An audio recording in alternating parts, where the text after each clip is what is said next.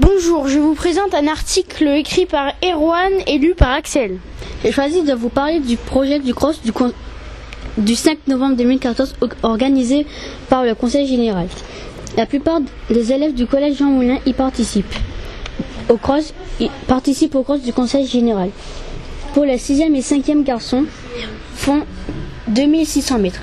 Pour les 6e, 5e filles, 2155 mètres.